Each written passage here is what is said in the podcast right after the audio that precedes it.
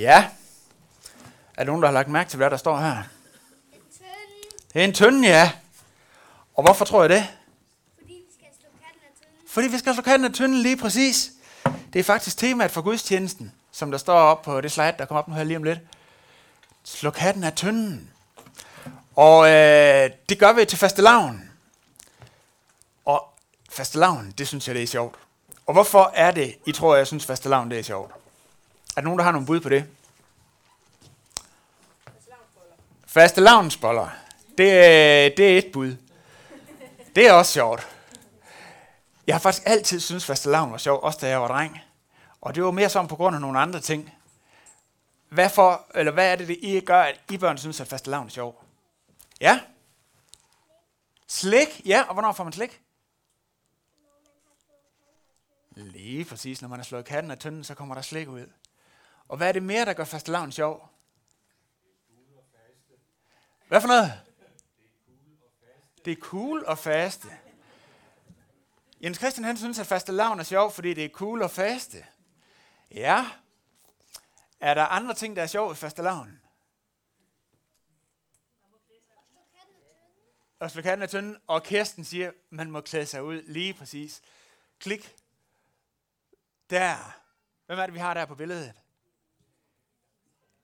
Pippi Langstrøm er der nogen, der siger. Ja, lige præcis. Man kan klæde sig ud som alle mulige skøre ting til fastelavn. Og det har jeg altid elsket. Klik. Prøv lige at se der. Det var mig og min søsken, da jeg var dreng.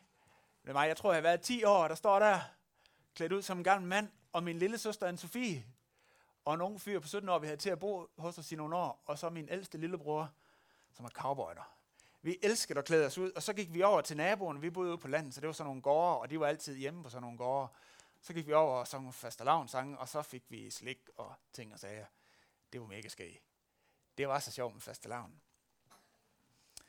Og øh, i dag så er fastelavn mest en fest, som børn fejrer. Klæder sig ud. Det er ikke så mange voksne, der er klædt ud i dag, kan jeg se. Så det bekræfter jo egentlig det, jeg har skrevet ned her, så det er jo meget heldigt. Men i gamle dage, klik, der var det faktisk voksne, der fejrede fastelavn. Der var det slet ikke noget for børn. Der var det meget mere voldsomt. Fordi der red man på heste, og så hver gård i landsbyen skulle stille med sin stærkeste kal og en hest, og så skulle man slå katten af tynden. Og der var det meget mere så et udtryk for, at man brugte sin styrke, og det blev ligesom demonstreret, for der betød styrken meget, for der arbejdede man hårdt. Og så skulle man lade katten af tynden der. Her kan vi se, en stærk kal er i gang med at slå katten af tynden i landsbyen. Og hvad var det så mere med det her med at slå katten af tynden i gamle dage? Er der nogen af jer? Maria, har du et bud på det? Der er nemlig en kat inde i. Og hvad for en farve havde katten? Yes, den var sort, ligesom den her. En sort kat. En rigtig sort kat inde i tynden, og det kan jeg godt love, det har vi ikke i dag. Det vil være synd. Nej, det tror jeg ikke, det går. vi har en fin sort kat der, den skal vi ikke have i tynden der. Det var lidt synd for katten. Og jeg har været inde og læst lidt om, hvad var det egentlig, der gjorde, at man havde sådan en sort kat i tønden. Og inde på vidnesbyrd.dk, nej ikke vidnesbyrd, videnskab.dk. Undskyld Jonas, der har hjemmesiden vidnesbyrd.dk. Det var videnskab.dk, hvor der står, at man brugte sådan en kat, fordi at katten, det var en sort kat, det blev set for at være heksens følgesvend. Altså sådan en, der fulgte med sig en ond hekst. Og grunden til, at man smed den i tynden og slog den af tynden, det var som symbol på, at man ønskede at komme det onde til livs. Der var noget ondt, der skulle renses ud og jages væk. Og det er netop temaet for gudstjenesten i dag. Vi vil se på, hvordan at vi kan, så at sige, slå katten af tynden. Hvordan kan vi gøre det? Hvordan er det, vi renser ondt ud i vores liv? Hvordan kan fasten være en hjælp til, at det onde kommer ud af vores liv? Og det skal vi kigge rigtig meget mere på. Og nu kommer vi til et, øh, et øh, afsnit her i prædiken, hvor det mest er noget, som er nemmest at forstå som voksne. Men I børn, I bliver nødt til at hænge på, fordi vi skal have fundet ud af på et tidspunkt, hvad der er, den her tynde, den skal bruges til. Og det kommer vi til til sidst. Så øhm, måske kunne I sidde og tælle, hvor mange gange jeg siger faste, eller faste lavn, eller faster, eller noget, der rimer på det. så, øh, så kommer vi tilbage til den her tynde senere. Det der med at faste, det var mest noget, man øh, gjorde i øh, den katolske kirke og i den ortodoxe kirke og så nogle steder før i tiden. Og der var en øh, præst fra 300-tallet, der hed Johannes Chrysostomos, der sagde skøn af fastetiden i en af sine faste prædikner, som han holdt i, øh, i Athen i 300-tallet. Og spørgsmålet, som jeg lige stiller mig selv, det er, hvordan kan han sige skøn af fastetiden? Altså hvis man i fasten holder op med at spise slik, eller holder op med at spise kød, eller holder op med at være på social, sociale medier eller et eller andet. Hvordan hænger det sammen med den her opfattelse af skøn af fastetiden? Jo, pointen er ikke, pointen med fasten er ikke de restriktioner, som vi pålægger os. Pointen er ikke, at vi skal gøre livet mindre, og at vi skal gøre det mere hårdt og mere besværligt. Men pointen med fasten er at befri os og helbrede os fra åndelige sygdomme. Det er det, fasten er til. Og udfordre de onde kræfter, som kan trænge ind i vores hjerte, så vores hjerte igen i løbet af fasten må blive blødt og varmt. Det er pointen med fasten. Peter Haldorf, han skriver i øh, en af sine bøger, sådan her, det er en svensk øh, teolog og pinsemand, han skriver, vi har fået fasten, for at hjertet skal begynde at gløde af længsel efter sin ven. Mens vi venter på påsken, arbejder vi med glæde og anstrengelse på fasten, den genfundne lighed med Gud. Så faste handler altså ikke om at leve sundt, øh, sådan rent fysisk. Den faste, som øh, Jens Christian Olsen refererede til, hvor man kan tale, læse meget i forskellige sundhedsblade, om det er så godt med sådan en detox, eller en 2 5 eller, eller hvad det nu hedder, de her forskellige faste udgaver. Det handler ikke om fysisk sundhed, men det handler om åndelig sundhed. Og jeg tænker, at jer, der plejer at bruge fasten til det, kan begynde at mærke her, når vi nærmer os fasttiden, sådan genkendelsens glæde, sådan forventning. Fordi at I har erfaringer af, hvordan fasten tidligere har virket i jeres liv. At byrder bliver lettere. At målet bliver mere klart. Og at længslen bliver inderligere. Det er det, fasten kan. Okay, hvis det er pointen med fasten, hvad er så sammenhængen mellem det og så det at give afkald på noget? Som man gør i fasten. Giv afkald på et eller andet. Hvordan kan fasten være med til at slå katten af tynden i vores liv? Og der skriver Peter Haldorf et andet sted. Skal vi have et citat mere. Fasten bliver først meningsfuld, når vi forstår, hvor den leder os hen. Og traditionen bliver først til liv for os, når den åbner os for Helligåndens livgivende kraft. Hvis vi ikke tager fastens åndelige indhold til os, giver den ydre afholdenhed ingen mening. Og noget af det samme siger Jesus faktisk i det, som er den bibeltekst, vi vil arbejde med i dag. I Matteus evangeliet kapitel 6 siger Jesus sådan her. Når I faster, må I ikke gå med dyster mine som hyklerne, for de gør deres ansigt ukendeligt, for at det skal være kendeligt for mennesker, at de faster. Sandelig siger jeg, de har fået deres løn. Men når du faster, så salg dit hoved og vask dit ansigt, så du ikke faster synligt for mennesker, men for din far, som er i det skjulte. Og din fader, som ser i det skjulte, skal lønne dig. Prøv at forestille dig, at øh, Ben og mig er på en kæreste weekend. Det har vi lige været her i, i vinterferien. Det var dejligt. Og så siger jeg op til sådan en kæreste weekend der, jeg gider ikke at gå i bad. Jeg gider heller ikke rigtigt at sætte mit hår, fordi det synes jeg bare ikke lige situationen ligger op til. Og så går jeg så en hel weekend, hvor og er sådan lidt mut og trist, og snakker om, hvor er det træls, at jeg ikke kan komme ud og køre mountainbike den her weekend. Og jeg skal bruge min tid på det her i stedet for. Og så går jeg der grim og sur. Så vil man sige, nej, Mads Peter. Det er lidt dumt, det der. Du har vist helt fanget, eller ikke helt fanget den her pointe med at tage på kæreste weekend. Hvad er det egentlig, der er det kæreste i dit liv? Er det din mountainbike, eller er det din kone? Hvad er det lige, du går og hænger sådan med hovedet for? Er det ikke rigtigt? Vil I ikke sige det til mig, hvis jeg beklager mig på Facebook over, og jeg har det så hårdt en weekend, jeg er på kæreste weekend, og jeg kan ikke komme ud og køre mountainbike. Så vil jeg tænke, ej, Peter, det skulle du nok ikke lige have skrevet, det er lidt pinligt for dig. Hallo. Sådan er det. Når vi tager på kæreste weekend, så gør vi det for vores ægtefælle. Fordi vi er glade for vores ægtefælle, for at nøde samværet med vores ægtefælle. Og når vi faster, så gør vi det for vores far. Så gør vi det for at være sammen med vores far. Og, og pointen er, at i vores dagligdag, det kender de fleste af jer, der er par og sådan nogle ting, der kan være så mange ting, som kommer til at fylde. Så en gang så man brug for lige at tage et døgn eller to ud af, af kalenderen, hvor der ikke er andet. Hvor det, der kan komme ind imellem en, ikke lige er der. Så man kan blive skarp på relationen igen, så man kan komme i dybden med det igen. Så det kan blive levende og vibrerende igen. Og sådan er det også i vores liv med Gud.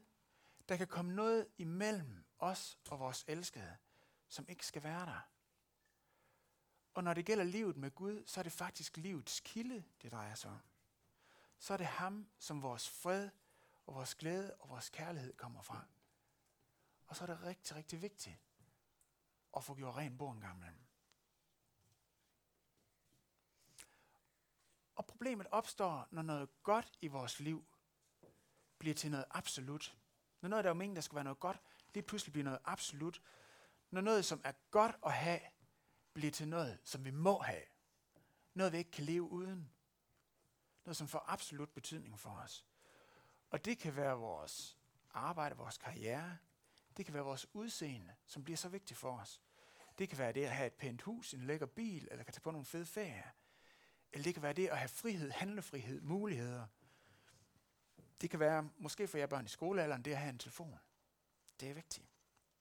Det kommer til at få meget stor betydning. Det kan være vores sport, vores fritidsinteresser, som er noget godt, men som går hen og bliver noget, der fylder bare for meget for os.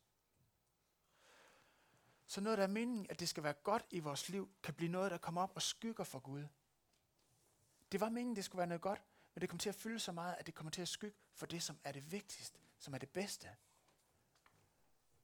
Og når der er noget, der skygger for Gud i vores liv, så ender det altid med, at det tager Guds plads. Så det er en alvorlig sag. At det tager hans plads. Og når det gør det, så ender det med, at vi dyrker gaverne i stedet for giveren. At vi dyrker skabningen i stedet for skaberen. Og så føder det faktisk død i vores liv, i stedet for at det er noget godt, der er der. Det, som var meningen, der skulle give glæde og taknemmelighed i vores liv, og, og, og øh, minde os om, at Gud er god, det kan blive noget, der kommer til at skygge for ham i vores liv, og tage hans plads.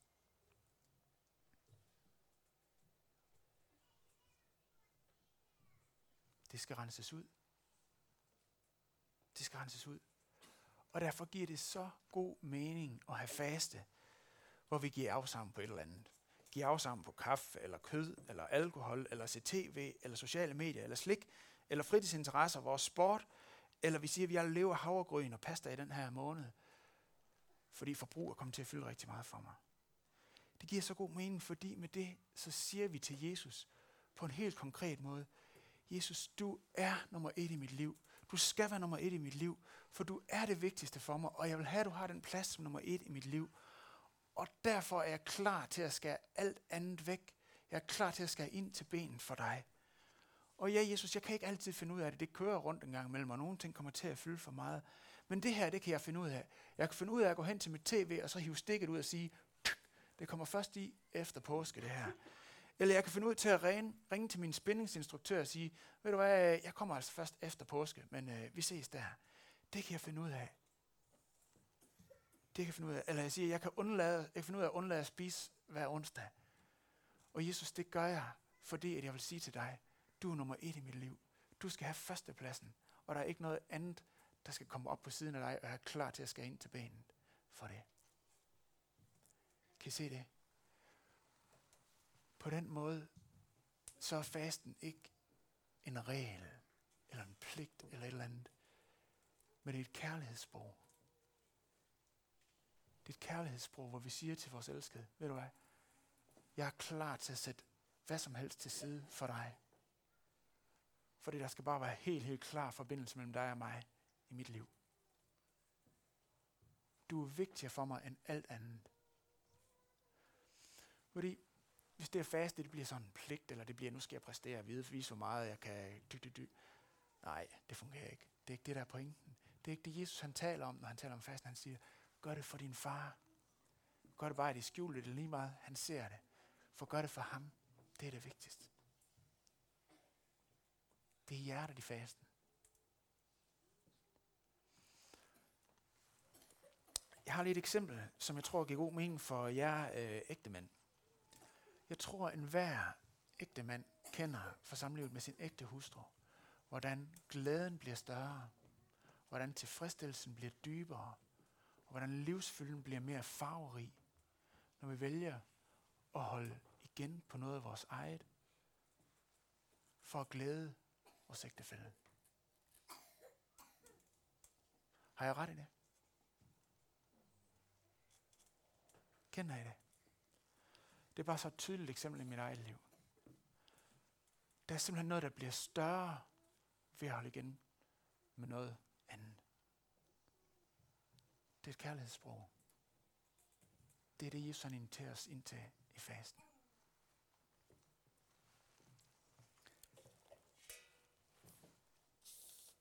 Så der er noget, som kan være godt at rense ud i vores liv, som egentlig var noget godt, men som har fået for stor en plads, og derfor bliver til noget skidt. Så er der noget andet, som vi renser ud i fasten, som øh, er noget skidt i sig selv, som er noget skidt, og som vi har brug for at se øjnene en gang imellem, og sagt, der skal renses ud her. Og det er synden. Synd i vores liv er, når vi vælger at sige, på det her område, der vil jeg ikke leve på Guds måde med mit liv, men der vil jeg leve på min egen måde. Det, det vælger jeg at gøre her. Det er ikke øh, hele mit liv selvfølgelig, men det er lige det her område. Og øhm, sådan skal det nogle gange være. Det slutter jeg lige fred med. Men synd er ikke noget, vi kan slutte fred med. I det kan vi godt, men så får det nogle følgevirkninger i vores liv. Synd er ligesom en kraftsvulst. Hvis ikke den bliver behandlet, så breder den sig, og så ender det med død. Sådan er det. Et andet billede på synd er, det, at det er ligesom et øh, bolsjer. Så rigtig godt øh, gammeldags bolsjer. I ved dem der med et eller andet stærkt indeni. Eller øh, man kan også få det med permynte indeni, eller med chokolade indeni. Men det, sådan en bolsje er bolsjer øh, med rottegift indeni. Og det er derfor, snyd, øh, sådan en gammel gang kan snyde os. Fordi det til at starte med kan smage godt. Jeg tænker, mm, det går fint det her. Og djævlen han er meget, meget flink til at dele ud af de her bolsjer og sige, hey, prøv den her. Den smager godt. Men det er bolsjer med rottegift. Og hvis ikke vi får den spyttet ud, så kommer vi ind til rottegiften. Og så er det over. Så det er vigtigt at tage de ting alvorligt i vores liv.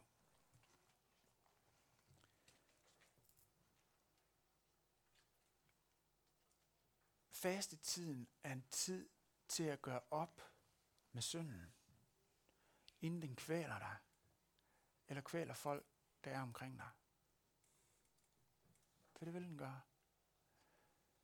Jeg øh, har lige øh, for nylig haft det inde på livet, hvordan en familie, hvor det var, øh, faren han tænkte, jamen, øh, jeg tager lige sådan en halv flaske rødvin til aftensmad i ny og næ.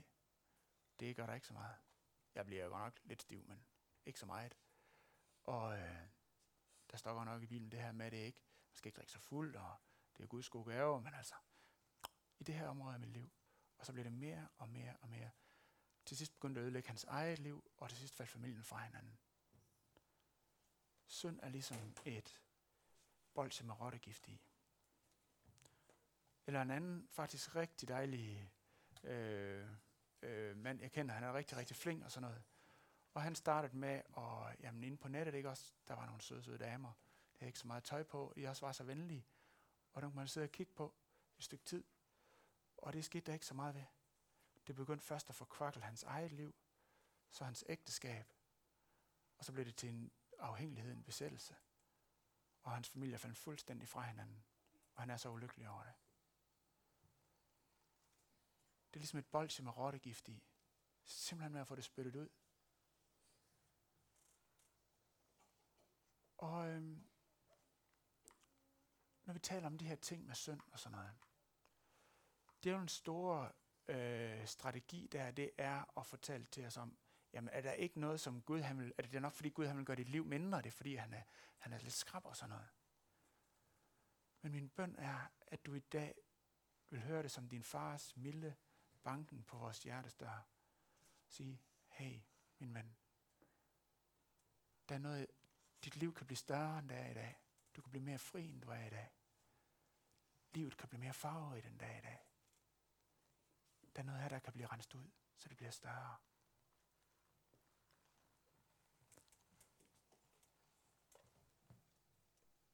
På et tidspunkt i øh, evangelierne, så kommer Jesus og disciplene hen til en person, hvor det onde virkelig har fået rigtig hårdt fat, og disciplen det ved faktisk ikke helt, hvordan de skal stille op med det. Og så siger Jesus, den slags kan kun sættes fri ved bøn og faste. Og øh, bønnen er bønnen, i den, i den her sammenhæng er bøn, hvor vi beder, ligesom Jesus lærte os i fader, og forlad os for skyld. Forlad os for skyld, Jesus, og befri os fra det onde, Jesus. Bøn og faste.